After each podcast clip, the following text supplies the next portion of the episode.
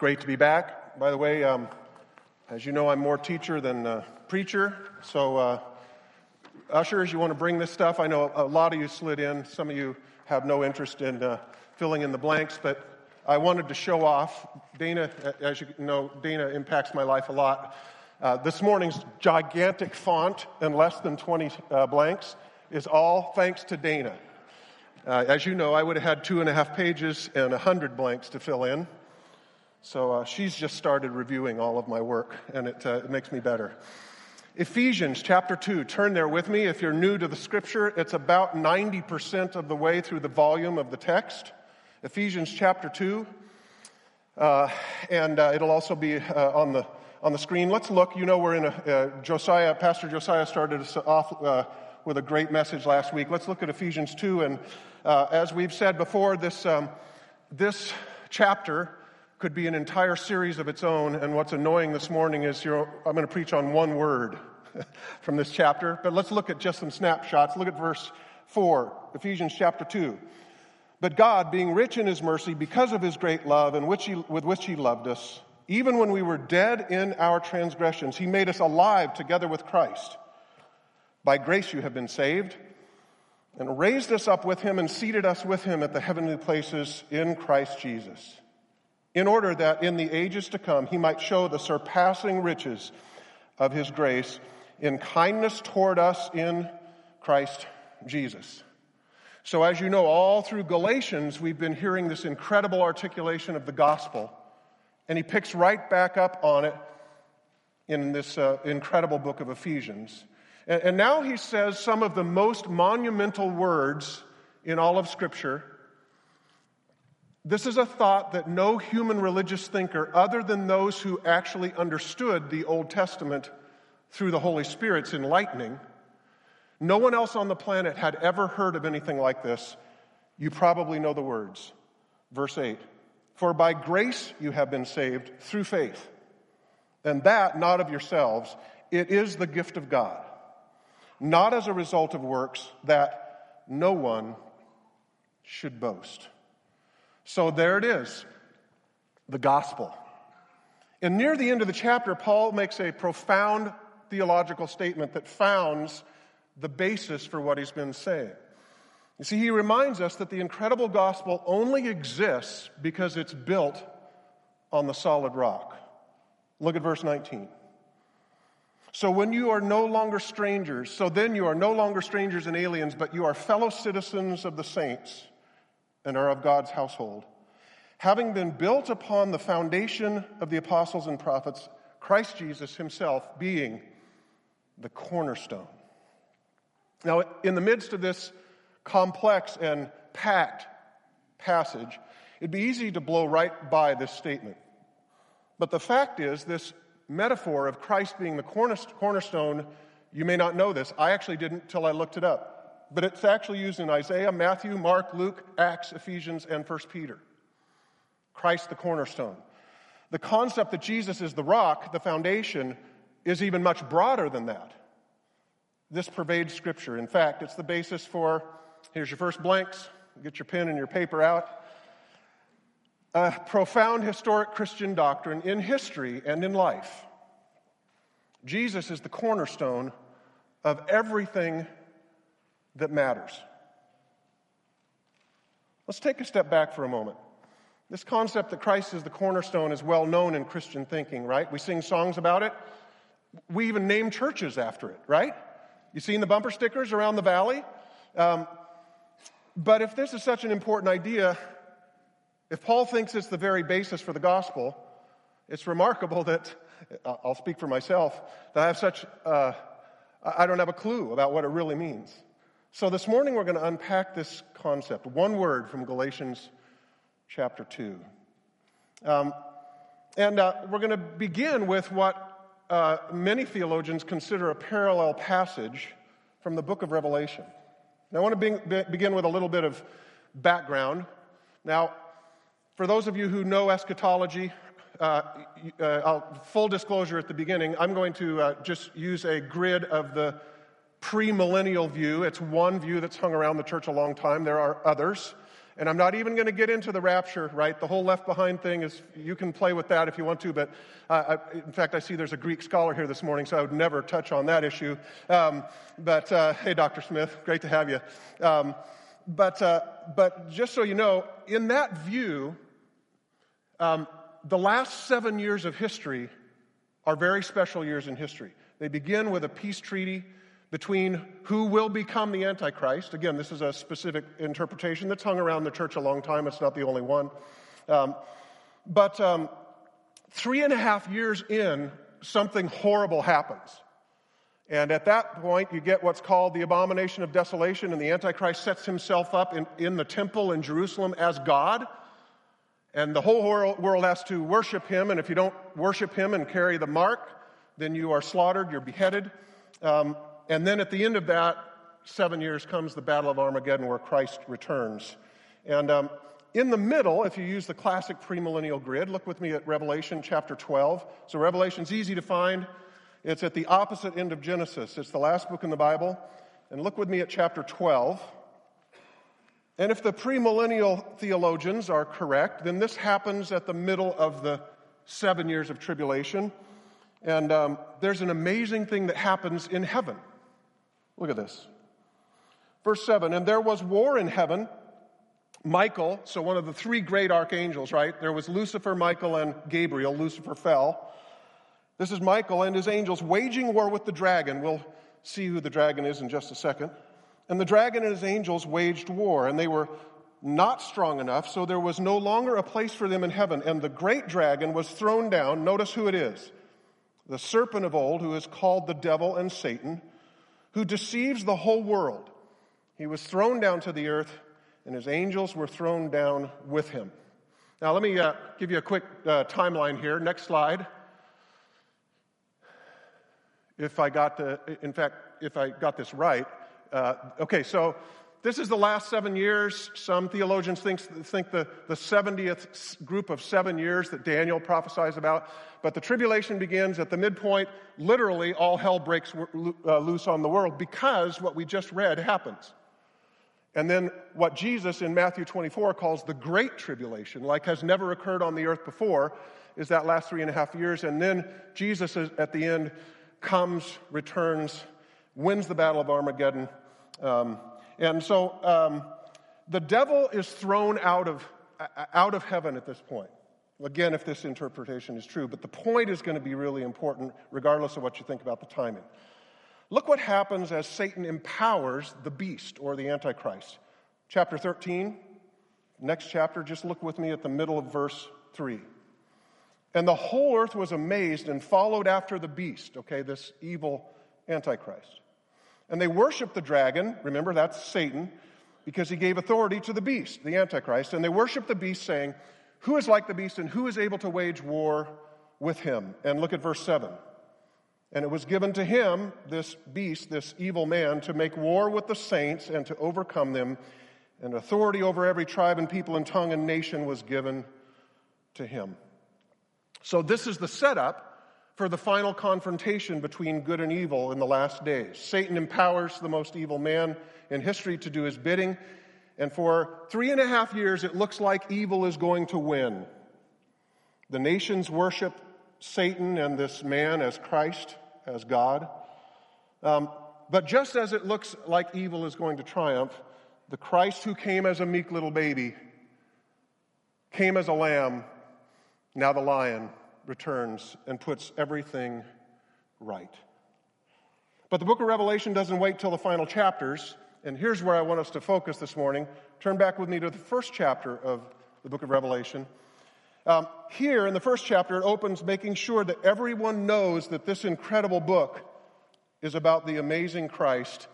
And notice it speaks the, in the first chapter of what will happen in chapter 19. Behold, he is coming. He, Jesus, is coming with the clouds, and every eye will see him, even those who pierced him, and all the tribes of the earth will mourn with him. Even so, amen. Now listen to Jesus speaking, giving these incredible statements about himself. I am the Alpha and the Omega, of course, meaning the beginning and the end, the Almighty, says the Lord, who is, who was, and who is to come, the Almighty. Notice This is another way, as the theologians have connected, this is another way of saying cornerstone, the Alpha and the Omega, the El Shaddai, I am Almighty God, I, am the ruler, I'm the king, all of these things that Jesus have said about himself. Uh, and the Apostle John was so blown away by what he saw with the exalted Christ.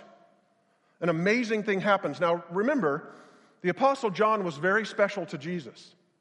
The Apostle John refers to himself as the one whom Jesus loved. John is the one whom Jesus, as he's dying on the cross, looks at this young man, John, and says, Would you take care of my mother Mary? That's how special the relationship was between John and Jesus.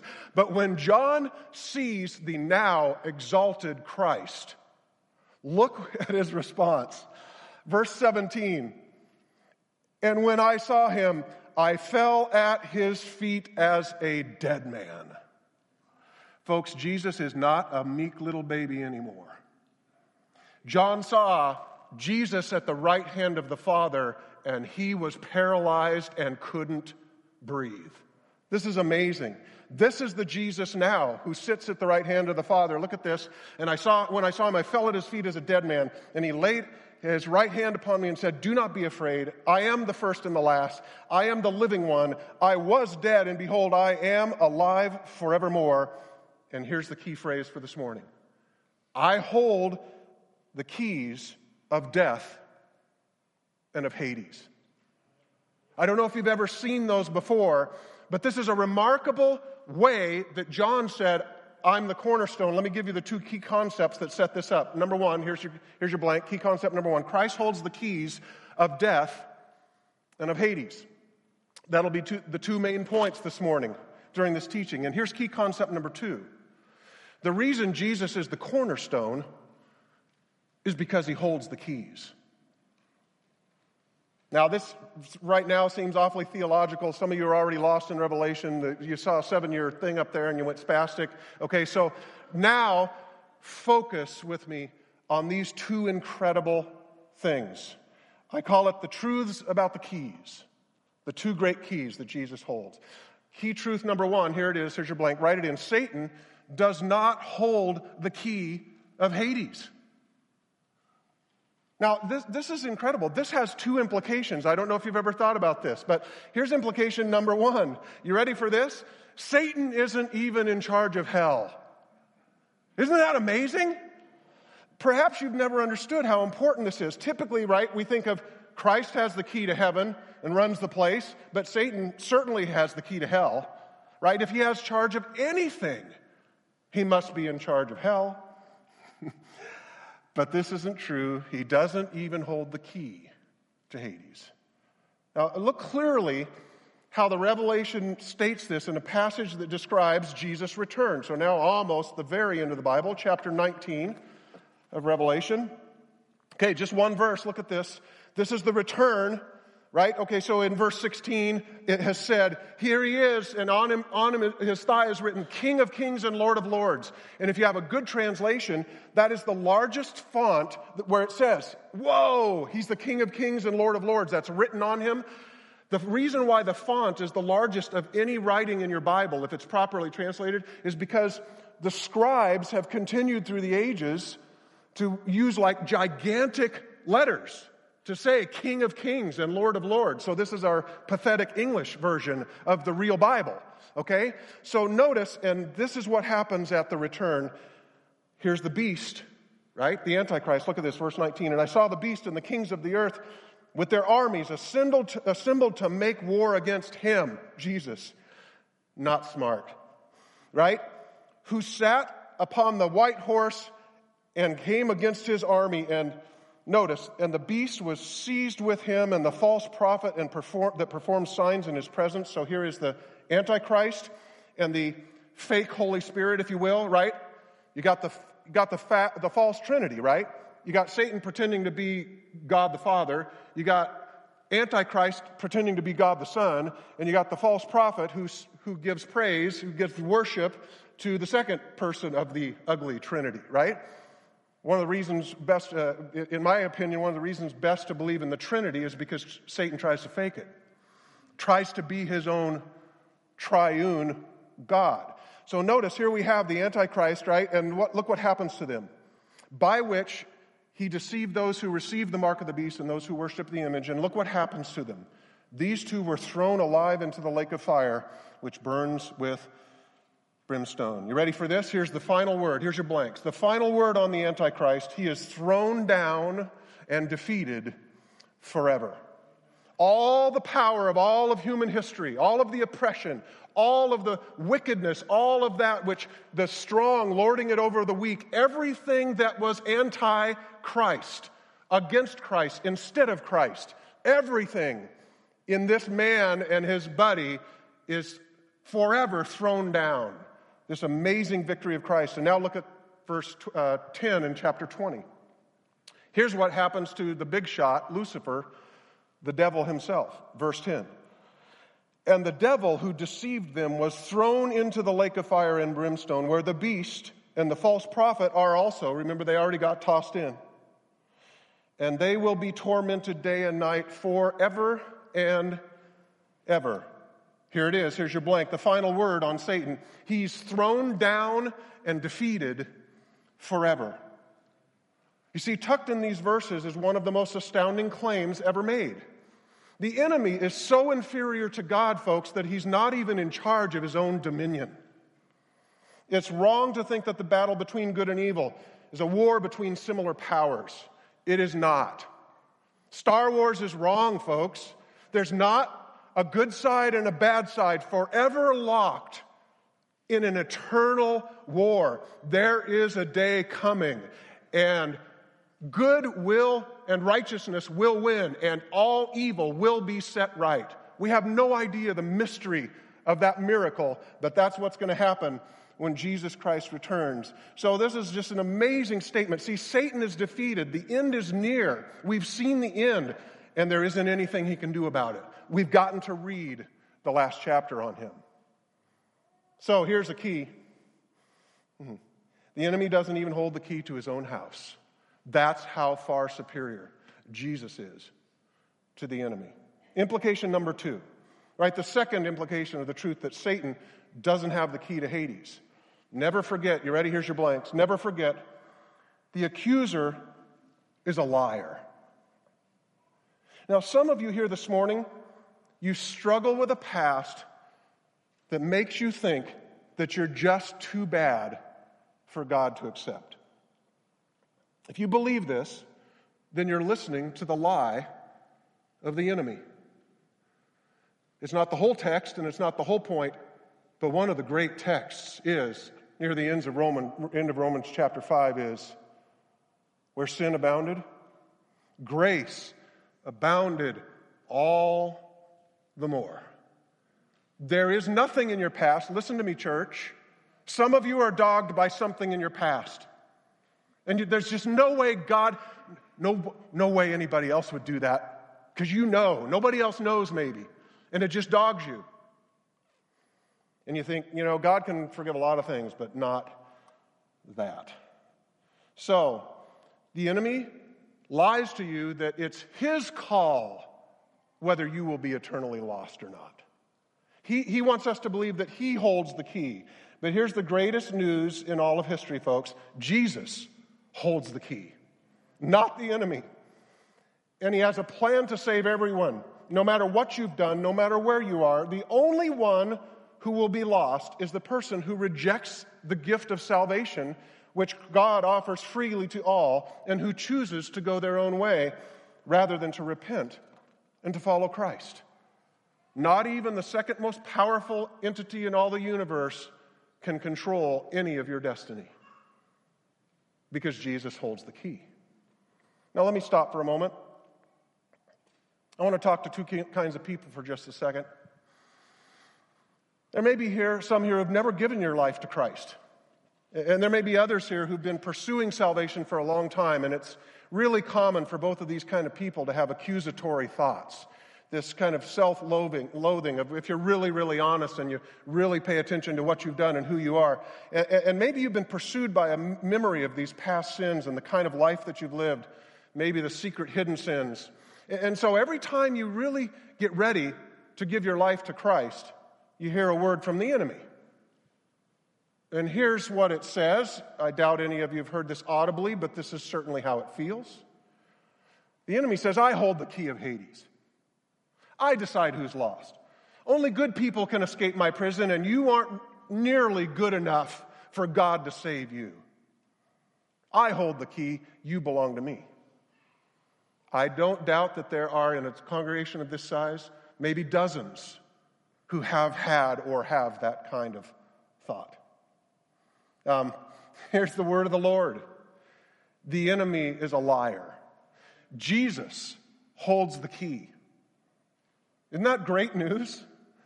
No matter what you've done, Jesus, the one who died for you, who loves you with an eternal love, Jesus holds the key. So I'm going to do this. This is the advantage of not being ordained and not being a real preacher. I'm going to have the altar call without an altar call in the middle of the service. I know it can't work this way, but uh, trust me, I'm a doctor. Um, I want you to, I want you to close your eyes. Everybody, close your eyes. If you've never given your heart to Christ, or if you have in the past but you've drifted from Him, then listen. Everybody, close your eyes, bow your heads. Right now, you know you need to give your life to Him. You know that today is the day of salvation, and it's time to stop running from the Lord. Others, you have been trying to follow Him, but it just seems you can't get rid of your past. You've asked Him to forgive you, but it just haunts you. If you're in either of those situations, every eye closed, every uh, head bowed, if you're in either of those situations, just quickly slip up your hand and make eye contact with me. Nobody else. Yes, thank you. No, nobody else looking around. Yes, thank you, thank you. Yes, uh, in the back. Hands all over. Yes. I want to pray for you because everyone who is in that setting, I have great news for you. Jesus has paid the price to separate those sins as far as the east is from the west from you.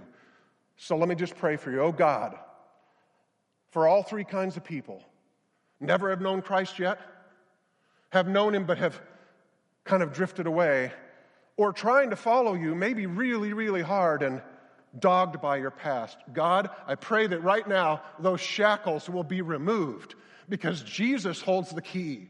The enemy doesn't. That the liar will be exposed in their life, and now by faith they will repent of their sins and they will trust you because you cleanse when we ask. May your Holy Spirit do the work right now, Lord. Amen. By the way, if you raise your hand and make sure you tell somebody, a, a mature believer in Christ, a pastor, someone, today is best if you can. So let me reset. Key truth number one is that Satan does not hold the keys of Hades. And now here's key truth number two. Here you go. I bet you're glad there's only two points today. Are you getting like near the end of your blanks? Don't get excited. It's not 11 o'clock yet. So, um, key truth number two. Yeah, I faked you out this time, right? You usually know when it's going to end. You have no clue because this is like the last blanks. Um, key truth number two Satan does not hold the key of death. Now, we could go in a lot of directions to apply this truth, but here's what I want to deal with this morning. I'm struck by how many believers live with anxiety and worry and fear fear of harm, fear of evil, fear of calamity, fear of the future, fear for your children or grandchildren, fear of failure, fear of disaster, and many of us, fear of death, whatever, cancer. The list just goes on and on. And when this happens, it means that we've forgotten that when everyone else is going nuts over, you know, flesh eating bacteria and terrorist threats and the swine flu, when everybody else is just going over the edge about that, um, those who are in Christ should be living in confidence that our King is in control. Listen, folks, the enemy doesn't hold the key to when we stop breathing. It's not his call. Jesus knows how many heartbeats we're going to have, and he knew before we were even conceived. Jesus holds that key, not the enemy, not an evil world, not the bad guys. Jesus holds the key. Now, don't misunderstand me. In my 25 years of practicing in a, a, really busy trauma center have taught me that the swine flu and about 10 million other things can, in fact, take you out, and me too. Um, in fact, probably, I've probably said this before, but you may not even make it home from church today. Okay? How's that for a fun fact? Um, I have the, the gift of discouragement, it's my uh, calling. Um, so, so think about this. Uh, I, I, may have given you this one before too. Do you know this year 400,000 Americans are going to drop dead from sudden cardiac death? This year. Um, it's a joy. Aren't you glad you came to church? Um, and, and here's the thing that's really astonishing. Did you know that half of them, half of them, the very first symptom of heart disease they will ever have in their life is they will drop dead. Sorry, I should have done that farther away from the. Uh, I hope you can hear the rest of the message. Um, so, uh, so this is, a, this is a key. Don't sit there saying, "Oh, that couldn't happen to me. I feel fine." Guess what? If you feel fine, you're at risk for dropping dead right now, because half of them are going to. Um, by the way, Josiah, if this happens to me, just take my notes and finish the message. Okay. Um, now, some of you are going to uh, are young here, and you're thinking, "Oh, he's he's talking to the old people." All right. Um, let me talk to the smug young bucks that think you have 60 more years. Um, did you come to church in a motor vehicle? And are you planning on going home in a motor vehicle? 30,000 Americans will die this year, most of them young, and not one of them will think it was going to be them. Perhaps you rode a bicycle. You're at risk. Um, I'm not even going to say anything to the motorcyclists, you're already toast. Um, but maybe Maybe you took the safe route and walked to church. Well, I'm glad to report that the CDC said last year almost 5,000 people died getting run over by cars while they were walking.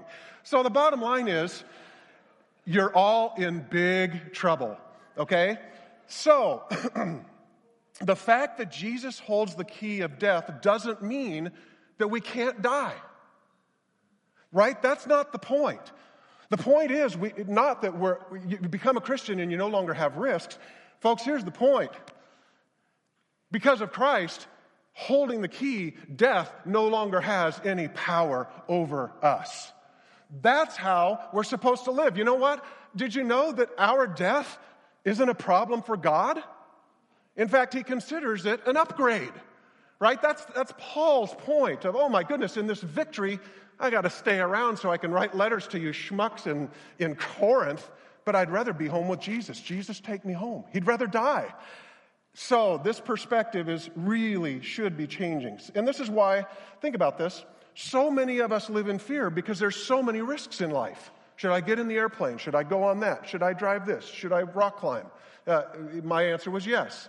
Um, but these kind of things that we fear about. So, um, why do we live in fear? as if the arm of the Lord is weak. That's not the Bible. That's not the Bible's God, folks. You know, the one true God is so immense.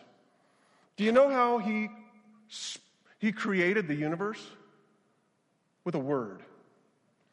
And, and let me give you a little bit of information about that. That created, that word created 100 million galaxies. And when he did it, he didn't strain, he didn't get winded, he didn't break a sweat. He spoke a word.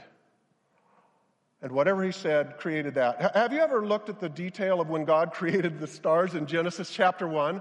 Do you know what the text actually says? You ready? You ready for all these stars? You know what the text says? He created the stars also. That's what the text says. Oh, let's have a few stars. And whoa! a hundred billion trillion stars. He created them also. Let's have some. So let me show you the number. Um, yeah, there really are 21 zeros there. That really is a billion trillion stars and counting, by the way. Now, let me try to put this into perspective, okay? This number, because it boggles all of our minds.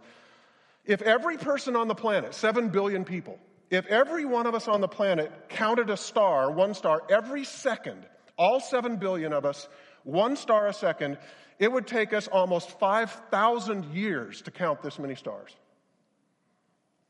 Okay, I, uh, I love this. The word says that our God marks off the heavens with a span. It's an old English term of an old biblical term. And you know what a span means? It means you put your arms out like this, right? And it's fingertip to fingertip, right? So the only people who care in our day are basketball players. But other than that, right, that's a span. And you ready what the astrophysicists tell us right now? You know how that big that span is? The universe is 13 billion light years across. Let me show you the number in miles. Yeah, Six billion trillion miles, and he marks off the heavens with a span. Why do I worry? Why am I afraid? That God holds the key, nobody else. Oh my, forgive me, Lord. You see, the, the scale of interstellar space is so vast that it boggles the mind, right? These distances we can't even comprehend. So, another way that God announces his glory to the creation is through the natural beauty of the earth, right? The Psalms say all beauty speaks of his greatness. Let me just show you a few snapshots.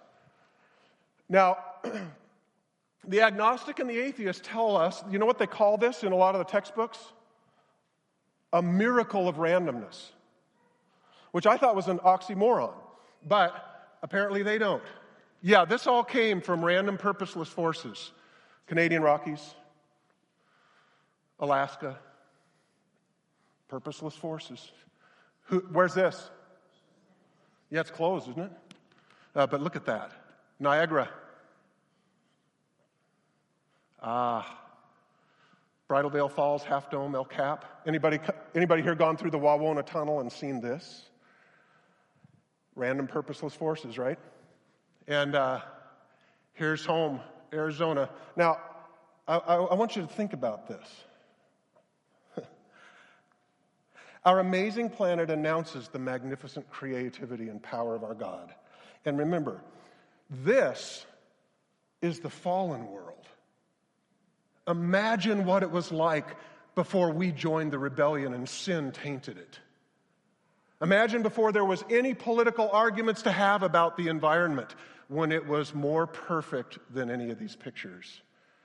That's who our God is as creator. So, we're surrounded by amazing evidence that constantly announces the greatness of God. We see the awesome beauty that He's created. And when we think about this, it seems that we should never doubt, right?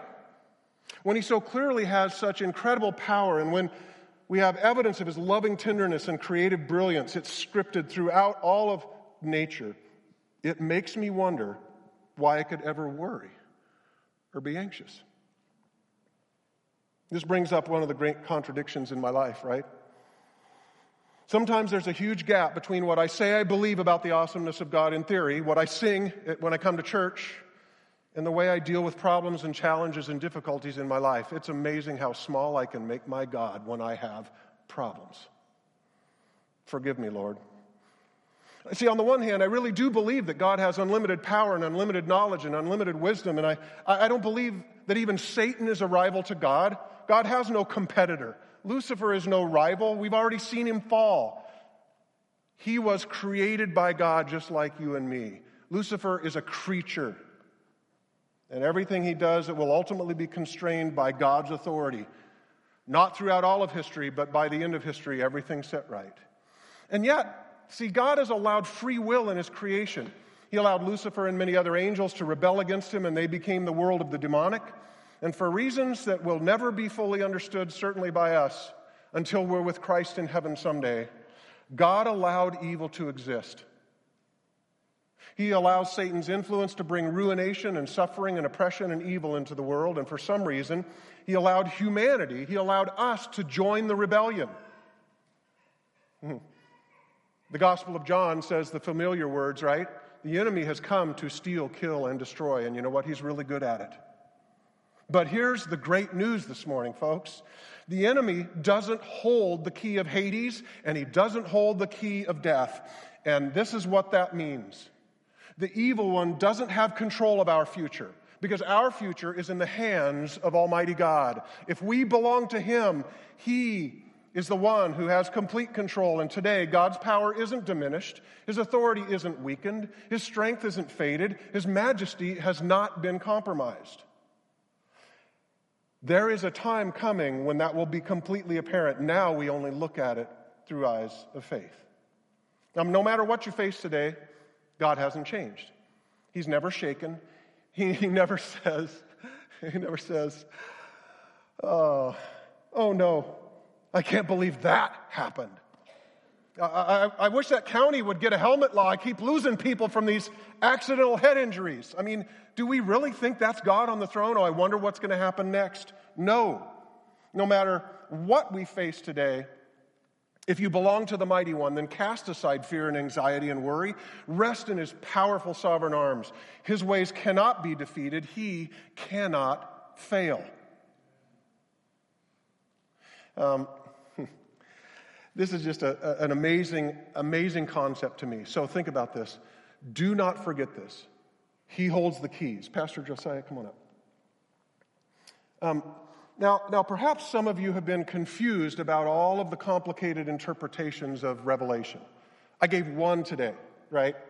And, and made the disclaimer even as I gave it.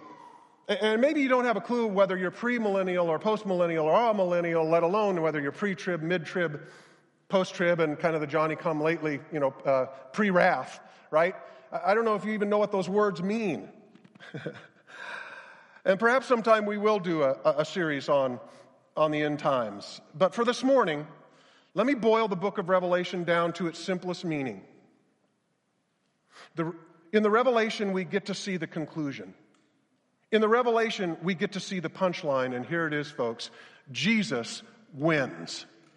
That is the word of the Lord.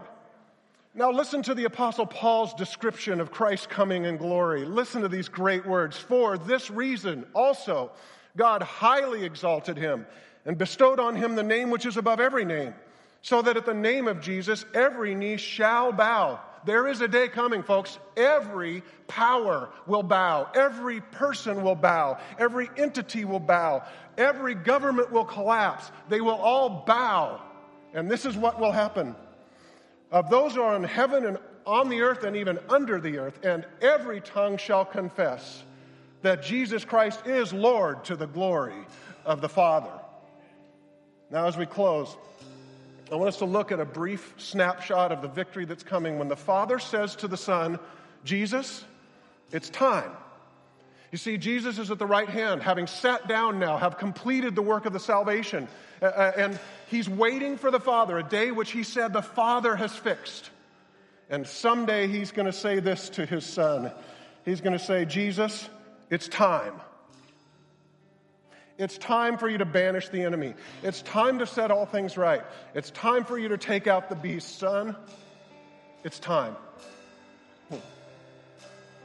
Listen to what the prophet Ezekiel says will happen to the enemy and his armies who come against Christ on that day. Listen to these amazing words. And in my zeal and in my blazing wrath, I think they'll be up here as well. I declare that on that day there will surely be a great earthquake in the land of Israel. And the fish of the sea and the birds of the heavens and the beasts of the field and all the creeping things on the earth and everyone on the face of the earth will shake at my presence. The mountains also will be thrown down and the steep pathways will collapse and every wall will fall to the ground. And I will call upon us for a sword against him on all my mountains, him the Antichrist and look what's going to happen. With pestilence and with blood, I will enter into judgment with him, and I will rain on him and on his troops, and on the many peoples who are, are with him, a torrential rain with hailstones, fire, and brimstone. I will magnify myself, sanctify myself, and make myself known in the sight of many nations, and they will know that I am the Lord. I love the way the Apostle Paul emphasizes how little effort this event will require on God's part Look at Second Thessalonians chapter 2 verse 8.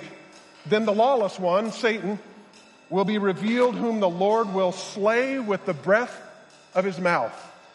I love that picture. Look at this. Can you imagine? The second most powerful being in all the universe, and the destruction will require nothing more than a puff of air from Jesus. It will be, and he'll be gone forever. Just like he spoke a hundred billion trillion stars into existence with a word. Now, the next time you hear the word cornerstone, or the next time you read it in the Bible or see it on a bumper sticker, that's the picture I want us to have of the cornerstone. You see, our King is coming in power and great glory, and folks, no one can stop him.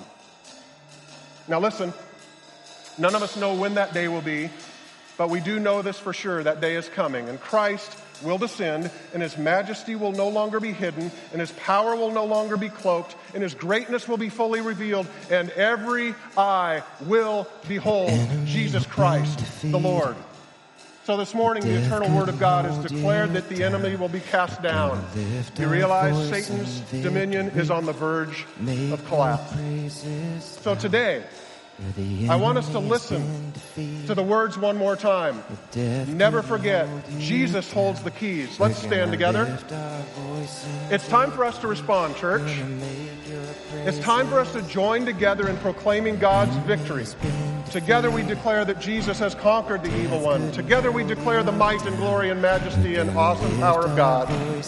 Together we declare that the enemy has been defeated. Sing.